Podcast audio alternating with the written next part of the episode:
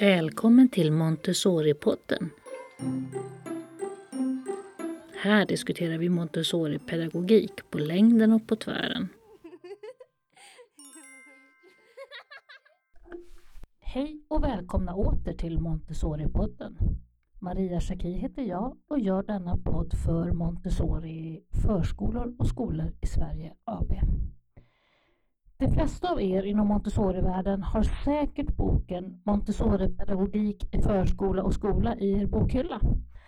Antingen den äldre gula upplagan eller den lite nyare röda. Idag ska vi få träffa en av författarna till denna bok, Kristina Sköld Wennerström. Kristina är verkligen en veteran inom Montessori-sammanhang i Sverige med mycket erfarenhet. Hoppas ni gillar vårt samtal. God lyssning.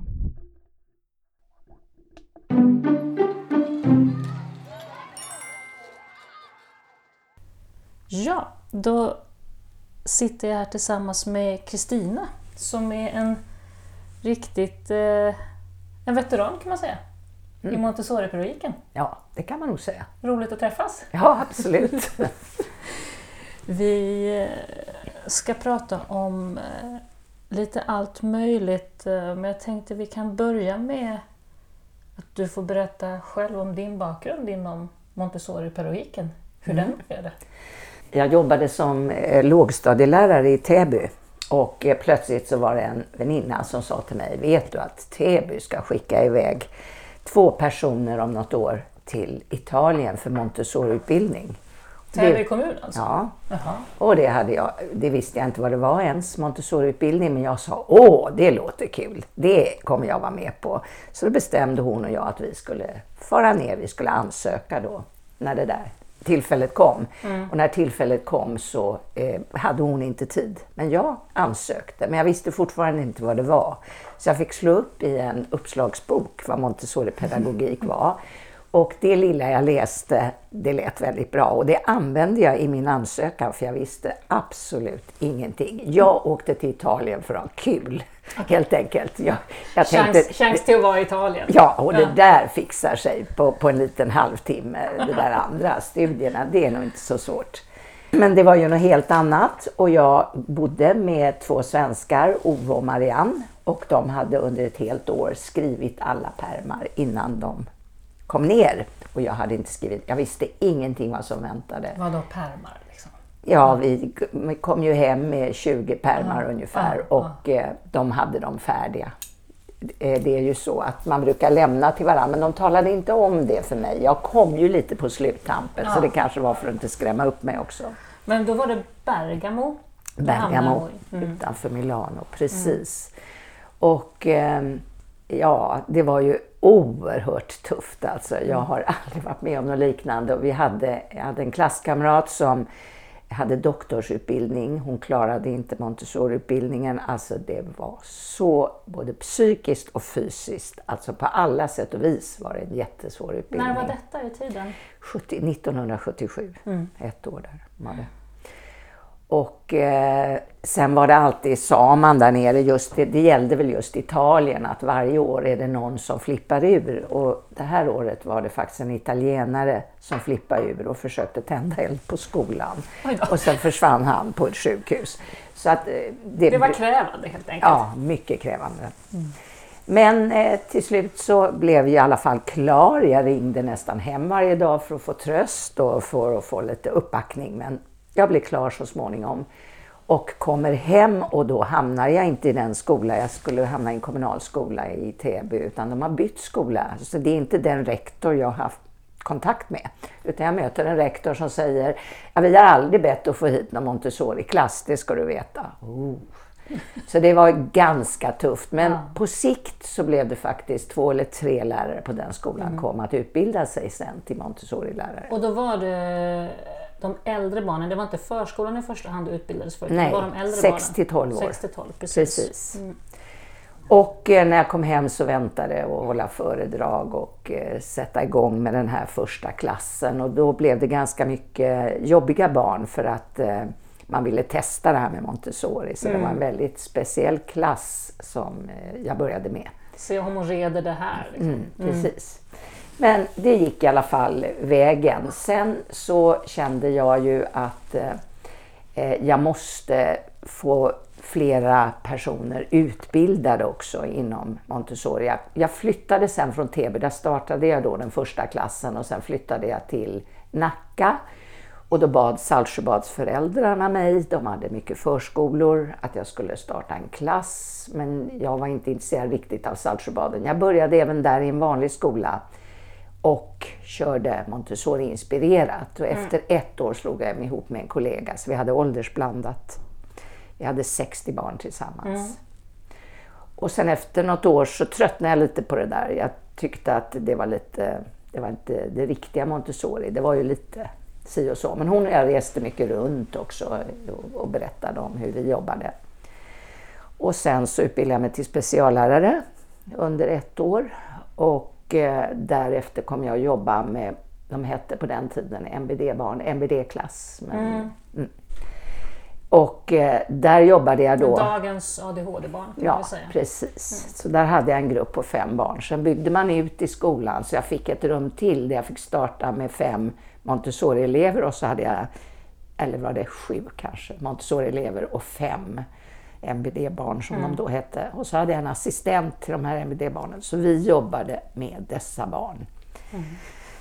Och då jobbade jag också med Montessori med de här barnen med svårigheter. Och det var faktiskt väldigt bra. Mm. Och det var en vanlig skola. Jag räknade ut igår att 18 år var jag i den vanliga skolan med Montessori med både för och nackdelar. Alltså, alltså som en Montessori-klass integrerat i, ja, i en vanlig, vanlig skola. skola. Det är det, länge. Det är väldigt länge och jag var så trött på det. Och så plötsligt så ringer en förälder vars barn ska börja i min klass i Duvnäs skola. Och så när vi pratar så säger hon, du ska veta det att jag håller på att starta en friskola, är du intresserad? Japp, säger jag, jätteglad. Har en väninna som har startat för flera år sedan. Jag ville ingenting annat. Så då träffade jag en föräldragrupp som jag samarbetade med. Så 96 startades Montessori-skolan Castello. Just precis. Mm. Eller 95 tror jag det var till och med. Jag jobbade där i 15 år innan mm. vi avslutade. Sen försökte jag få lärare utbildade och då vände jag mig till kommunen och då ville jag att de skulle fara utomlands, genomgå AMI. Mm. Nej, det var inte tal om det. Eh, då kontaktade jag Sankt Nikolas som jag inte visste någonting om och sa att jag behöver Montessori-lärare och hur kan vi göra och så vidare. Och då fick jag gå en massa historier för att få utbilda för Sankt Nikolas. Så jag var i Göteborg under en lång period. Jag var två långa perioder i London. En period var jag en sån här liksom assistent och nästa period fick jag hålla eh, en sån här workshop. Mm. Så jag bodde flera månader i London med olika eh, mellanrum. Och till slut så, så var det klart och eh, då hjälpte jag till i utbildningar, hade vissa ämnen och så. Och, eh, så det gjorde jag samtidigt som jag höll på att starta skola så hade jag utbildningar och vi höll på med den här boken. Ja, jag tänkte säga det för jag satt och tittade lite grann i morse och så såg att den här boken som du mm. och Marie skrev mm. Det var precis när vi... Den kom ju ut 97. Ja, eller ja. 96, är det inte den första 96? Jag tyckte det stod 97. Men... Ja, du har säkert rätt. Ja. Men det var ju... Det, ja, 97. Ja, det var ju samma veva och det, det här boken då Montessori-pedagogik i förskola och skola som du har skrivit tillsammans med Marie Bröderman mm. Smeds. Det är ju det är över 20 år sedan. Det har ju blivit lite grann som ett vad man säga, något slags standardverk inom svensk ja. Montessori idag. Ja, verkligen. Och det är roligt. Kom det sig att ni skrev den?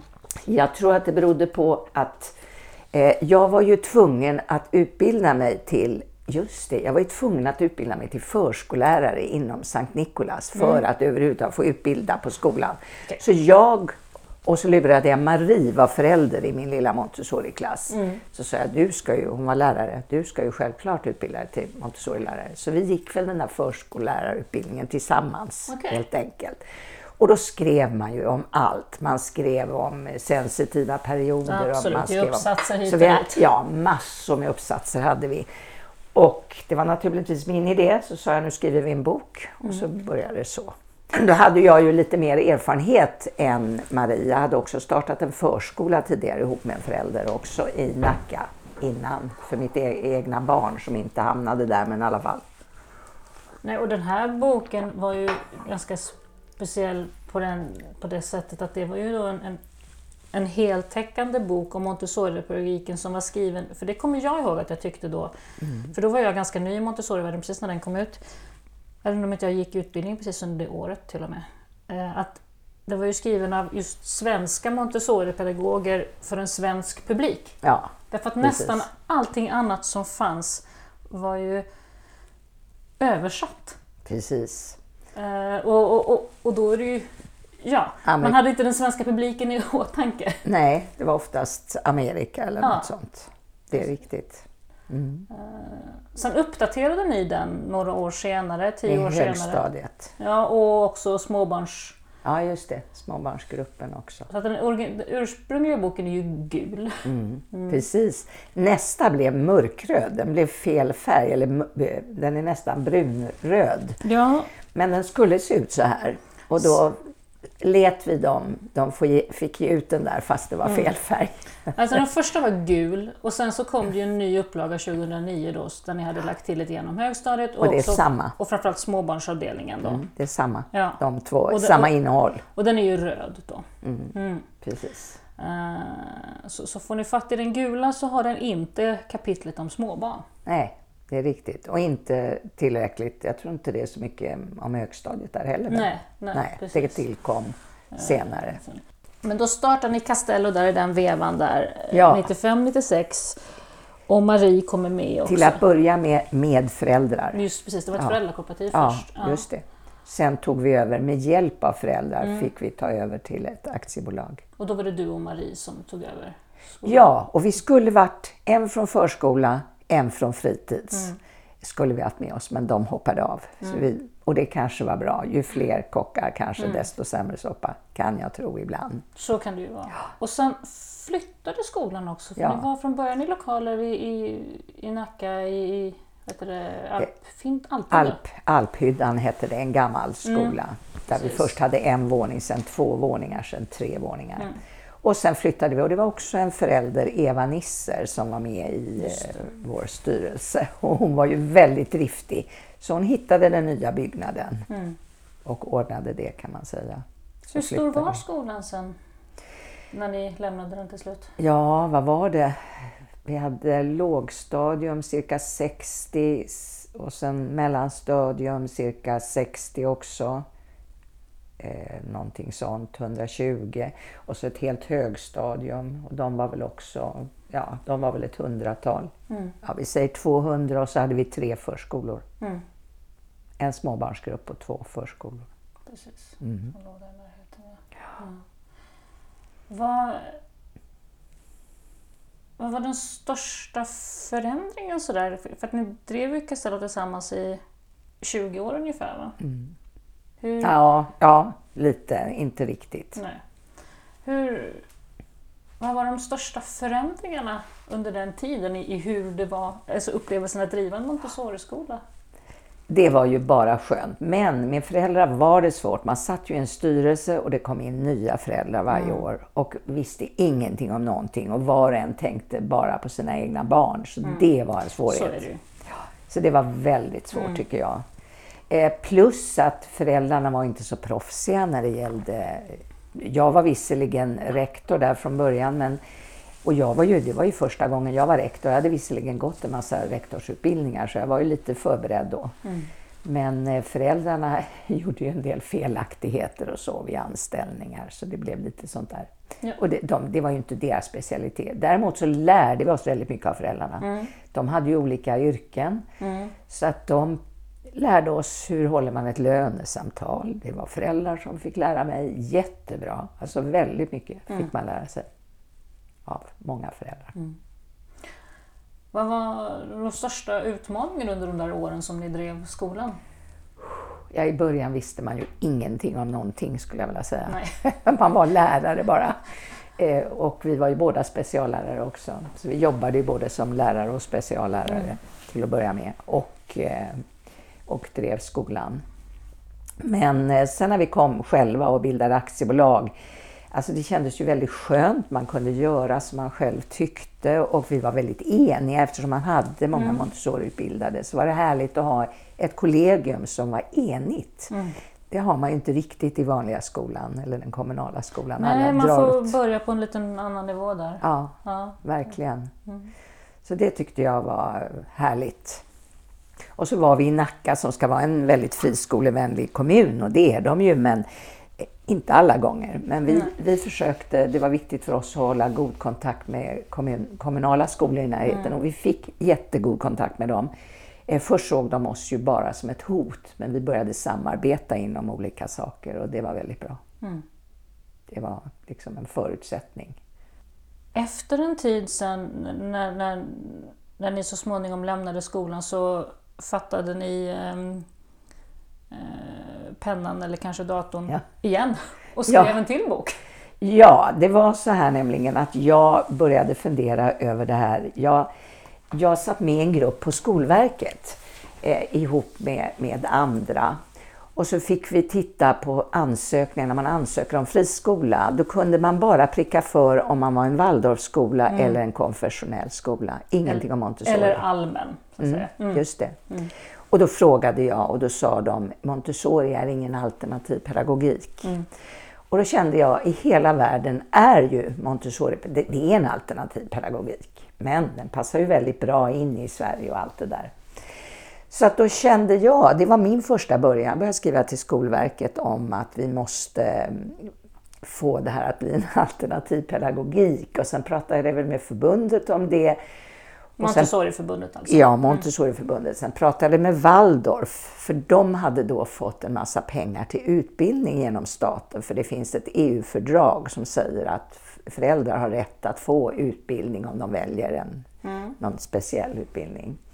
Så att eh, då kämpade jag med det. Men jag tror att man har ändrat åsikt lite grann eh, med det här med alternativ pedagogik. Det finns tydligen mycket nackdelar med det och jag känner inte riktigt till allt än. Mm. Men det kommer vi prata om imorgon. ska vi också träffa Waldorf-företrädare mm. och se lite grann hur vi ska gå vidare med den här. Mm. Men det är inte alls säkert. Vad jag har förstått nu så är det mycket nackdelar med att kalla sig för en alternativ pedagogik. Även om jag, det, det bär mig emot för jag tycker ändå att vi är ett alternativ. Samtidigt tror jag också det beror på att vi har ju i, i Sverige så har vi ju en, en, en läroplan som åtminstone hittills har varit ganska så, vad ska man säga, metodneutral. Absolut. Mm. Uh, I sin, sina senare upplagor så har de ju varit väldigt målfokuserade och att vägarna dit är ganska så fria. Mm. Och, och, så är kanske inte alltid fallet i många andra Nej. länder. Och då blir man kanske tvungen att kalla sig för alternativ pedagogik för att få mm. möjlighet att göra avsteg. Ja. Medan vi här kan göra avstegen redan från början. Mm. Vissa avsteg, avsteg mm. har inte gått att göra Nej. om man verkligen har tagit reda på det.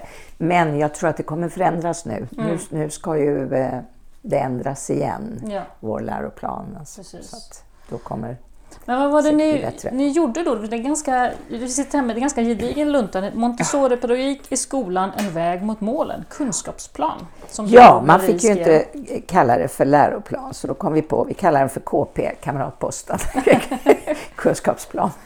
Ja, då börjar det ju med allt allmänt som du som också Montessori-lärare känner mm. till. Det allmänna om allting. Vad är det som gäller för en Montessori-skola? Det kan man läsa om i första ja, delen. Grunden var det. Och där måste jag bara säga, det var en sak som jag kom på när jag såg när jag läste det här så skrev ni att, nu ska vi se här, eh, om Montessori i Sverige att det nu i år då är hundra år sedan Montessori-pedagogiken kom till Sverige. Oj! Ja, för ni skriver här att, att i Sverige, i, eh, 42. Mm. I Sverige återvände Anna Palin 1920 efter att ha utbildats av Maria Montessori i London yes. och från detta år har Montessori-pedagogiken funnits i Sverige. Ja, vad spännande. Den första Montessori-klassen startades i Stockholm 1920 av Mabel Holm. Mm. Okay. Och det är ju faktiskt hundra år sedan nu. Just det, jag undrar om de har tänkt att fira det. Nej. Tänkt på det. Det, det slog mig nu. Bra! bra att du säger det. Vänta nu här, det är hundra år sedan. Ja, just. Och vi har ju ett 150-årsjubileum som man ju firar runt omkring i världen i år. Eh, precis. Maria Montessoris 150-årsdag. Just det. Eh, Det är rätt mycket då att fira i Sverige egentligen. Ja, det bara när jag såg det här. Sen, så, sen startades ju, och hon startade den här klassen då 1920. Sen så startade ju Anna Palin själv en Montessori-förskola 1923. Mm. Men, men just att faktum är att 1920 så var ju ankomsten till Sverige. Ja, spännande. Mm. Ja, men det ska jag föra vidare för det borde de ju göra någonting om. Ja, men förbundet. Alltså första delen här är ju en, en, generell, en, gen, en, en genomgång av Montessori-pedagogiken. Ganska Och så, det får jag säga för er, för de som känner att de behöver läsa, det är precis som eran, eran bok Montessori-pedagogik i skola och skol, förskola och skola, så är den här också väldigt bra. Här Bra finns, genomgång. Ja, sen finns det lite annat med som inte finns med i vår bok här Nej, också. det här är ju lite mer skolfokuserat. Mm. Mm. Just det. Jo, och sen kommer då den andra delen och det är ju de olika ämnena som då ska göras om på ett montessoriskt sätt så att säga. Och då har vi ju ämnesindelningen enligt det sätt som Montessori la upp det. Vi har språkämnen och så har vi matematikämnen och kulturämnen tillsammans. Vi har ju där, där är också, det står ju i inledning lite grann hur det är, lagt, eh, hur det är upplagt också. Att eh, både i skolor 3 och 6 så har man kunskapskrav som stämmer överens med arbetet då i Montessori-skolan. Och sen först eh, i årskurs 9 så har vi ju tagit med då vad som krävs. Har vi tagit från läroplan. Okej, så de här skolor 3 och 6 kunskapskraven, det är så att säga från Montessori Skolan. skolans kunskapskrav, Ja. det är inte Skolverkets utan det är...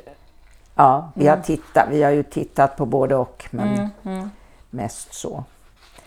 Så det är kunskapskraven och vi ska nå upp alltså till år 9 och sen när man uppnår det, om vi går i lite omvänd ordning, det är det som inte ska spela någon roll. Vi vill bli lite fria. att man Mm, för, ska för så kunna. är det ju inte idag. Idag finns det ju krav att uppnå både till och med årskurs 1 numera med svenskan. Och sen 3 och 6 och Ja. så. så att, och det har jag ju uppfattat också har varit ett, ett problem, eller vad man ska säga, om man tittar på det här med jordbarnen och, och Mm. Maria och framför, kanske framförallt Mario Montessoris tankar om, om högstadiet. Mm. Där lägger man ju fokus på de teoretiska kunskaperna mycket mer upp till och med årskurs 6 för att sen vid högstadiet jobba mycket mer praktiskt Mm. och kreativt. Och det är ju inte riktigt möjligt som våra kunskapskrav ser ut idag, att vända på steken på det sättet. Man har ju gjort det på vissa håll. Mm. Ner på västkusten så finns ju den här, vad heter den, Lära för livet. Ja, precis. Mm. Där har hon, har hon ju försökt att göra det. Men det, det är naturligtvis, ja tyvärr så är det inte Nej, i och så. med att du har nationella prov och lite annat som Ja, kommer in så är det inte så lätt att, att, att kasta omkull det på det sättet. Sen är ju Maria Montessori tyckte ju inte att vi skulle ha betyg och sådana saker, men då tittade vi på våra elever som gick ut ur högstadiet. De hade inte haft en chans utan betyg alltså. Eh, och komma till de skolor de ville runt Nej. om här i Stockholmstrakten. Så att då tycker vi att då svek vi eleverna om vi hade gjort det så. Men vi var ju, vi är självklart skulle vi vilja ha det så att man, man inte hade betygen. Ja, så det har ni gjort här i den här kunskapsplanen, att ni har liksom försökt lägga upp det på ett annat sätt så att man, man når upp till det i nian men då å andra sidan så är, ser gången lite annorlunda ut här med Ja, ett, och precis. sexan. Mm. Ja, så det är det vi har gjort. Jag har ju fortsatt mitt skrivande sen lite grann. Vad håller du på med nu då? Så jag har skrivit, min pappa berättade sagor för mig när, han var när jag var liten och eh, jag har gjort fem kvällssagor som jag håller på med ett förlag och eh, jobbar mig igenom dem och lär mig. Jag har inte tid att gå skrivarkurs, vilket jag så gärna skulle vilja för jag är så mycket bortrest. Så då ser jag eh, den här kontakten jag har med en väldigt bra redaktör som eh, hon lär mig. Så jag har också skrivit en barnbok om Maria Montessori. Mhm, vad Och jag har skrivit en barnbok med, om massor annat inom Montessori, men jag måste gå igenom det för det är så mycket, dela upp det på något sätt. Får vi se om det blir något av det. Skojigt. Ja, jag tycker det är rätt kul att skriva. Och jag brinner fortfarande för pedagogiken. Ja, du har ju varit engagerad i Montessoriförbundet och mycket annat också. Ja, jag har ju varit i styrelsen vid två olika tillfällen, för länge, länge sedan och sen senare. Och men det, där avgick jag och sitter nu i den här, nu, kallar, nu har vi bytt namn från Namex till kvalitetsgruppen. Ja. Ja. Jag vet inte, vi gör ungefär samma sak tror jag. Men... Så är det ju. Eh, jag blir lite nyfiken på det du pratade om där i början att eh, de här första klasserna du hade var som speciallärare och att du hade de här, eh, ja som vi säger idag, de här NPF-barnen och barnen med ADHD. Då, som, Mm, som. Hur, idag är ju de här barnen till väldigt stor del, eller i stort sett uteslutande, integrerade i vanliga klasser. Mm, men de absolut svåraste, jag undrar om de inte har kvar i Nacka, att de har de klasserna kvar. Ja, men, men, men- men, det är ju många lärare brottas ju med Ja. att man har de här Oh, eleverna integrerat i sina klasser. Precis. Och, och, och det finns ju olika grader av allting såklart. Men Mm. som Montessori-pedagog, vilka saker ty- tänker du att man ska ta fasta på i pedagogiken och i, i klassrummet för att stötta de här barnen när de är i en vanlig Mm. klass? Vad är liksom det som verkligen är det som, som tjänar de här barnen bäst i ett Montessori-sammanhang? Att, att, vad, vad kan de, hur kan man hjälpa dem som Montessori-pedagog? Vad är Mm. dina bästa råd till Montessori-läraren? Först ska de ju inte ha så mycket intryck, så gärna ett litet bord mot en vägg, ganska tom. Det är punkt nummer ett. Sen inte att välja bland allt som finns i rummet, utan de kanske har två val eller tre val. Begränsningar? Mm, begränsningar. Det är det sättet man kan föra dem framåt. Mm. Men de är ju, det är väldigt gott om sådana barn, hör jag också från lärare. De, Det är ju det. mm, Och, idag. och just att de Just idag ser organisationen ut så att de ska vara integrerade i klasserna med, med Mm, anpassningar.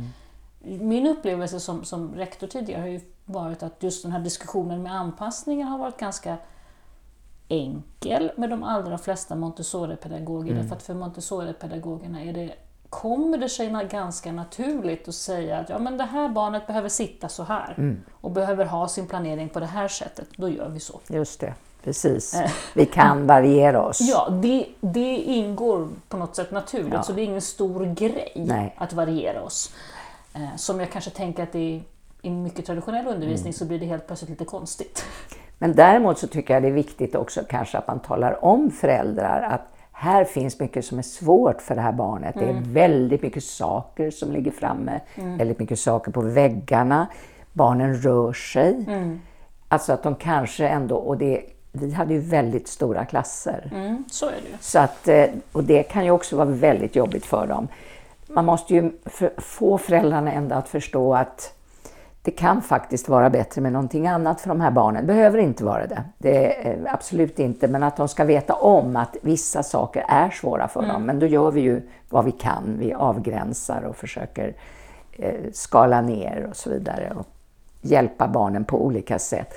Eh, jag använder en hel del av hörlurar. Ja, precis. Och det tyckte de barnen var jätteskönt att sätta på sig. Så satt de och då hörde de inte ljuden omkring sig. Nej, och det beror ju inte på att vi har någon särskilt högljudda miljöer Nej, i Montessori-skolan, tvärtom. Precis. Men, men för de här barnen så till och med att någon sitter och, och pillar lite grann med naglarna på bänkskivan blir ju outhärdligt. Ja, helt riktigt.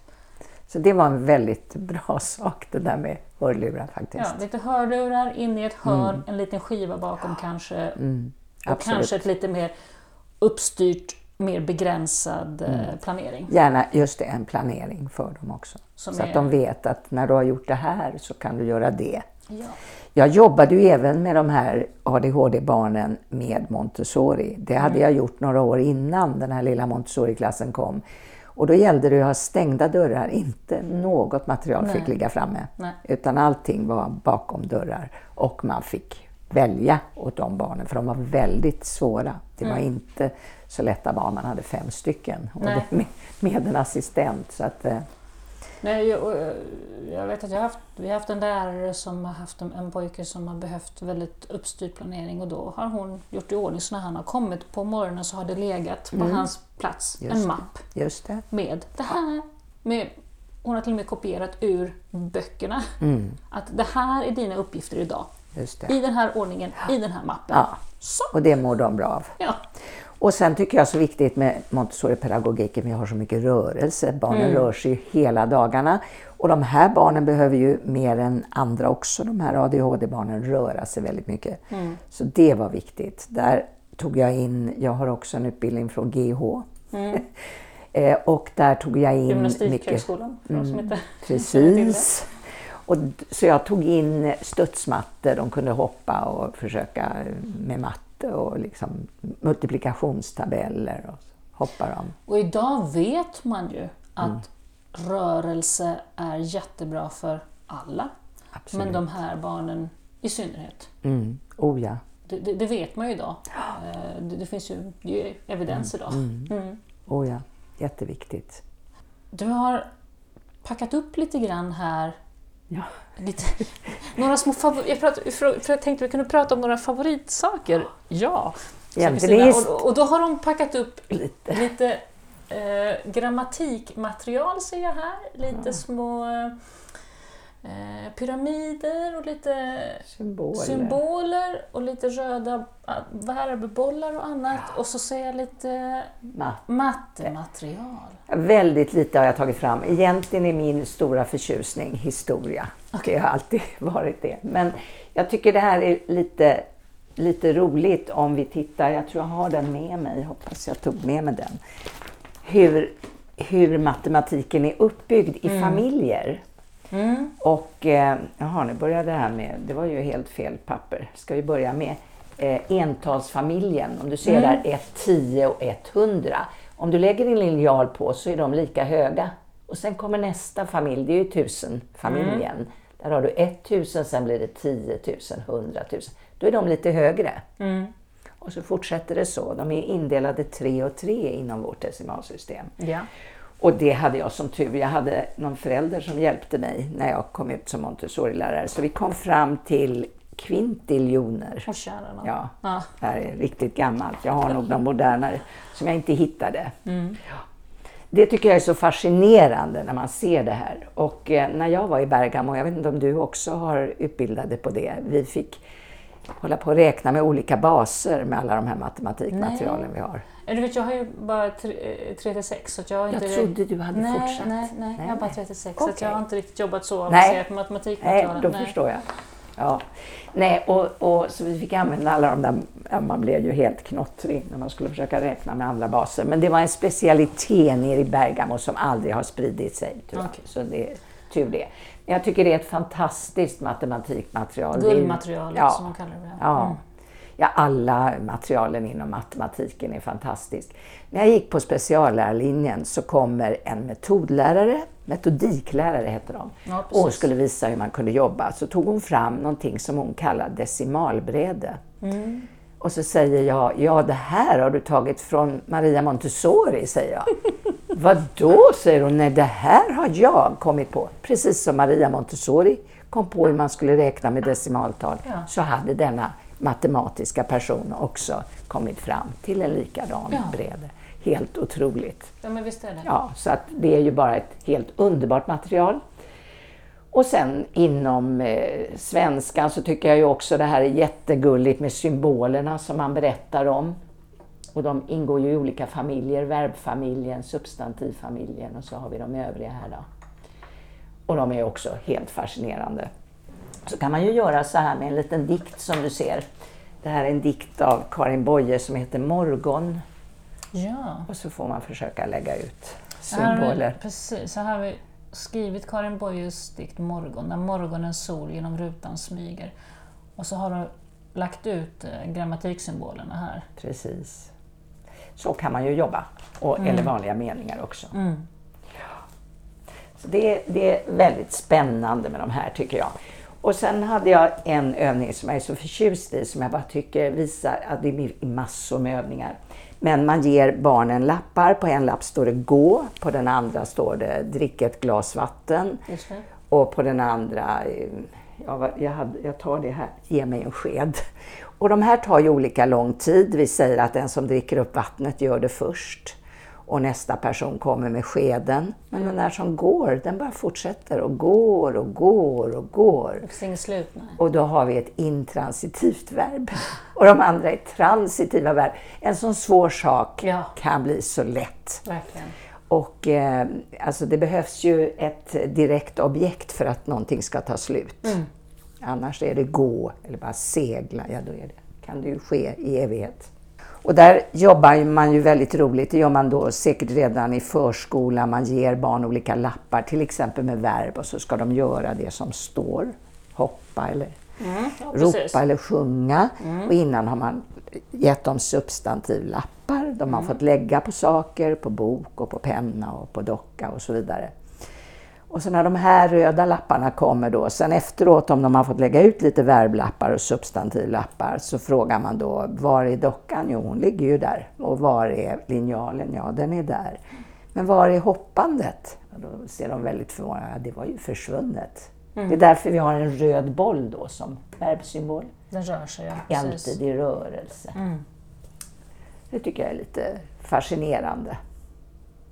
Ja, och precis som du säger, så här komplicerade saker som intransitiva verb som ju jag eh, känner ju själv både med både med grammatiken och även matematiken så minns jag att en del saker som var sådär eh, komplexa och, och abstrakta fick jag aldrig snurr på i skolan. Nej, samma här. Eh, Men jag har väldigt starka minnen av min egen Montessori-utbildning då, som ju då visserligen bara var 3 till 6, men där jobbar man ju ändå en hel del med det här. Han går långt där. Ja, och jag har väldigt starka minnen av just, jag kommer ihåg pärlkabinettet, när vi räknar de långa Ja, eh, kedjorna. Och när man lägger ut till exempel eh, de långa kedjorna för, för sig åttan och nian. Och jag kommer ihåg starkast just nian då, när, man, när vi har lagt ut hela och visat den och så ska man göra den här hoppräkningen då när man säger liksom 9, Just det. 18, 27. 18. Och då helt plötsligt så går det upp ett Liljeholmens för mig och tänker jag, "Nej, men gud, det är ju plus 10 minus en på varje. Varför har ingen berättat det här för mig? Nej. Nej, det är så. Och, och det var flera sådana upplevelser just när jag satt med just, för jag minns att multiplikationstabellerna var alltid så abstrakta. Men när man gjorde dem på det sättet i så helt plötsligt förstod jag. Och det var samma sak kommer Och så var det ihåg. så många multiplikationer. Ja. Det fanns ju massor att välja på. Ja. Så, att, så det fanns för de som tyckte det var svårt. Mycket att göra. Och med grammatiken kommer jag ihåg samma sak, att det har ju också varit en sån här sak, jag har alltid varit ganska, vad man säga, autodidakt med att skriva och att läsa. Jag har skrivit rätt. Jag ser hur det låter. Precis. Så därför har jag inte riktigt brytt mig om grammatiken, vilket tenderar att bli ett problem när man ska jobba med eh, språkinlärning så småningom. Håller med. Det är inte så lätt då. Nej. Nej. Men det är samma sak där. De här övningarna, sena övningarna som vi får i 3-6 årsutbildningen med just både ordklasser eh, och satsläran framför allt, den eh, var en ögonöppnare Ja. på Det, Montessori-utbildningen. Och då kan man bli väldigt frustrerad över att man ska behöva vara så gammal och f- helt plötsligt förstå. och att man inte kan få ut det här mer i Sverige. Ja. Det tycker jag är tråkigt. Jag satt, när Angelina Lillard kom med sin bok, och hon Mm. hade, det, var ju en stor artikel i Science över hennes eh, The forsknings... science behind the genius. Eller Ja. genius, genius behind the science. Ja, så är det. Genius Och eh, då kom ju en stor artikel i tidningen Science Mm. Eh, om hennes fantastiska resultat. Och det var ju väldigt spännande. Det är första gången man verkligen har kunnat eh, se olika saker. Och, eh, hon, Jag hon den har- boken vi pratar med Angelina Lillards Lillard. Straugs bok eh, The, the Genius Yes, behind, the behind. Science. Ja. En blå bok som just går igenom alla Allt. forskningsresultaten. Titta kontra- på allt som Montessori sa och ser, det, har hon stöd i forskningen? Mm. Vilket hon har i de flesta fall. Det var ju helt fantastiskt. Då blir jag uppringd, jag är på väg till Arlanda, sitter i en bil och blir uppringd och intervjuad från Svenska Dagbladet. Ja. Hela vägen ut. Mm. Det här var ju otroligt spännande att man kunde nå de här resultaten. Sen efter några dagar så får jag höra av journalisten, tyvärr vi fick inte ta med det.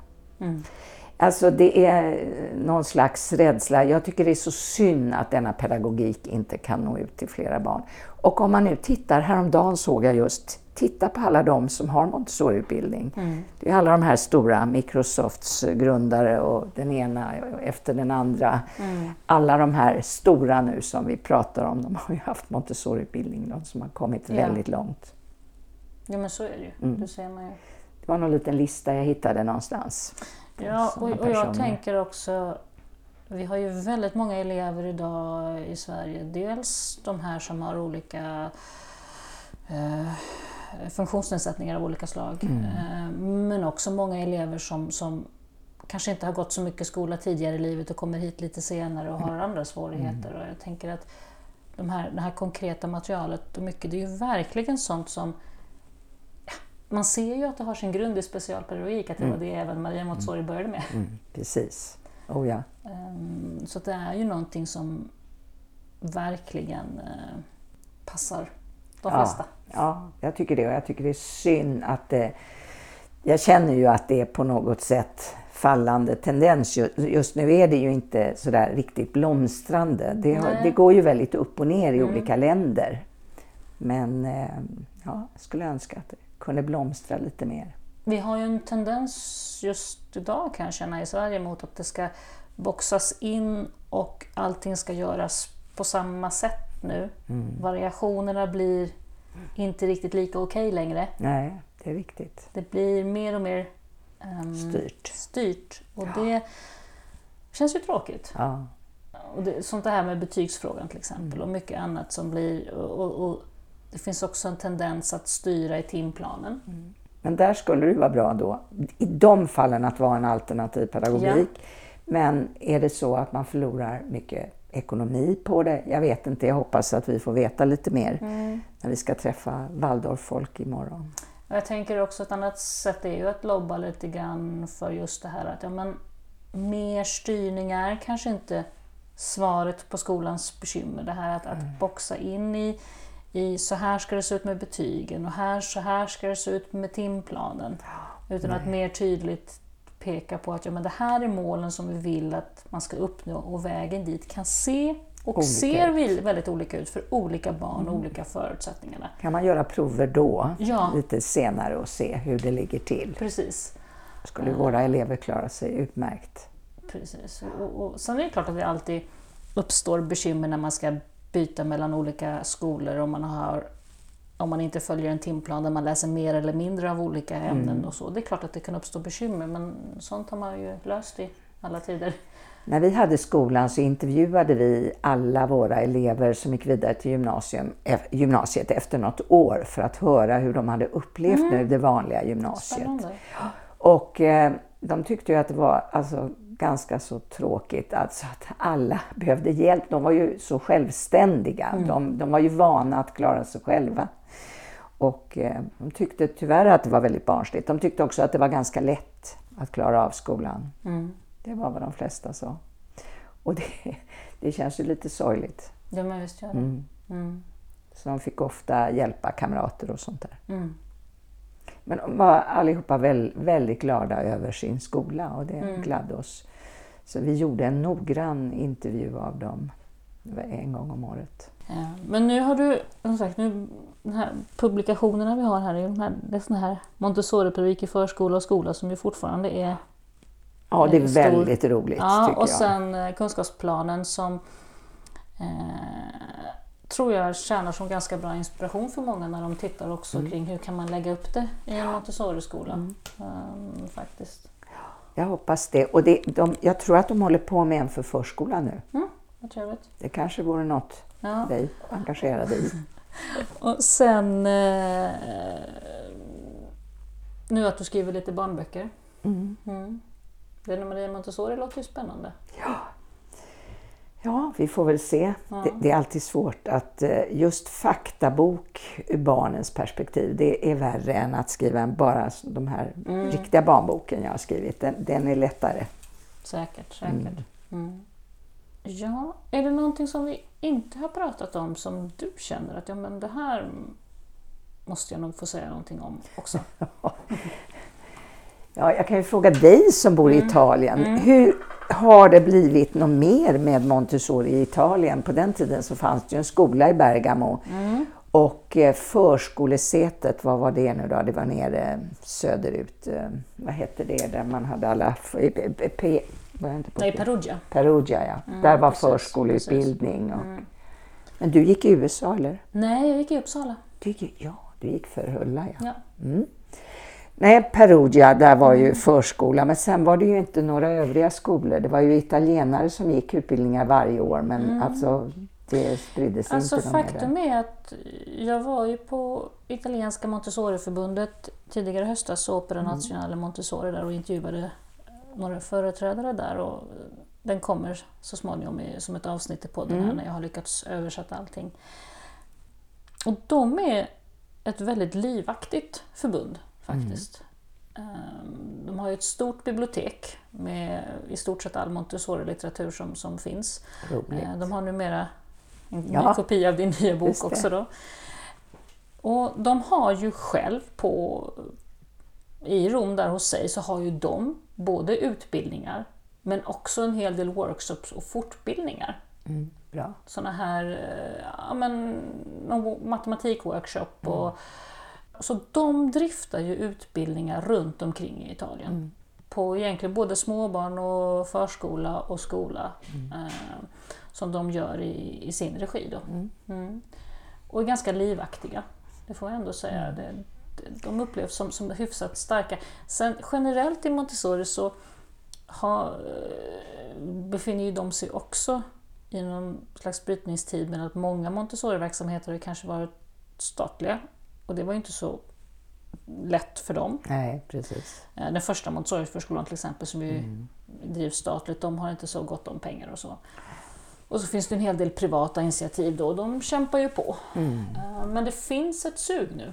Det, det gör Mm. Vad det. roligt. Ja, och jag upplever att mm, Opera Nazionale Montessori, att de faktiskt eh, kämpar på och, och det är aktiviteter där hela tiden. Både utbildningar och, och workshops och de hade producerat någon film här för en tid sedan om Maria Montessori som de visade på biografer över hela Italien, såna små biografer. Och, och nu satsar de mycket på det här 150-årsjubileet. då. Men jag tyckte jag såg något euro, alltså jag har ju sett förut fanns hon Mm. med på en sedel. Men jag tyckte jag såg ett euromynt Ja, med hennes bild. Stämmer Precis, det? ja, det kommer en, ett sånt här minnesmynt nu. Jaha, är det det som kommer? Eh, om det är en två euro kanske? Tror jag det. Så det kommer, så att den kommer nog inte att komma ut i cirkulation på det sättet. Men den kommer som ett jubileumsmynt ja, mm, trevligt. till sommaren. Mm. Nej, det andra var ju liren som fanns förut. Precis. Mm. Nej, men det kommer ett, ett, någon form av jubileumsmynt här till sommaren. Har jag också sett. Mm. Trevligt. Så att, eh, jag tror nog att eh, de har de, de, de, de kämpar på. Mm. I alls- Asien är ju också intresset stort Så- för är det. Montessori. Och det är roligt. Eh, nej, och vi får se vilken väg vi tar här i Sverige. Att vi, men det känns som att vi är inne på lite mer boxa in och lite mer styrt och striktare och det kan nog göra livet lite svårare för oss. Mm. Absolut. Så det gäller att hålla emot det lite grann. Ja, får se. Jag, jag, håller, jag, jag tycker alltså det känns dumt när en alternativ pedagogik den är det i hela världen utom i vårt Mm. Ja. land faktiskt. Även i Norge och Danmark Mm. och Finland. Men inte i Sverige. Nej, det är märkligt.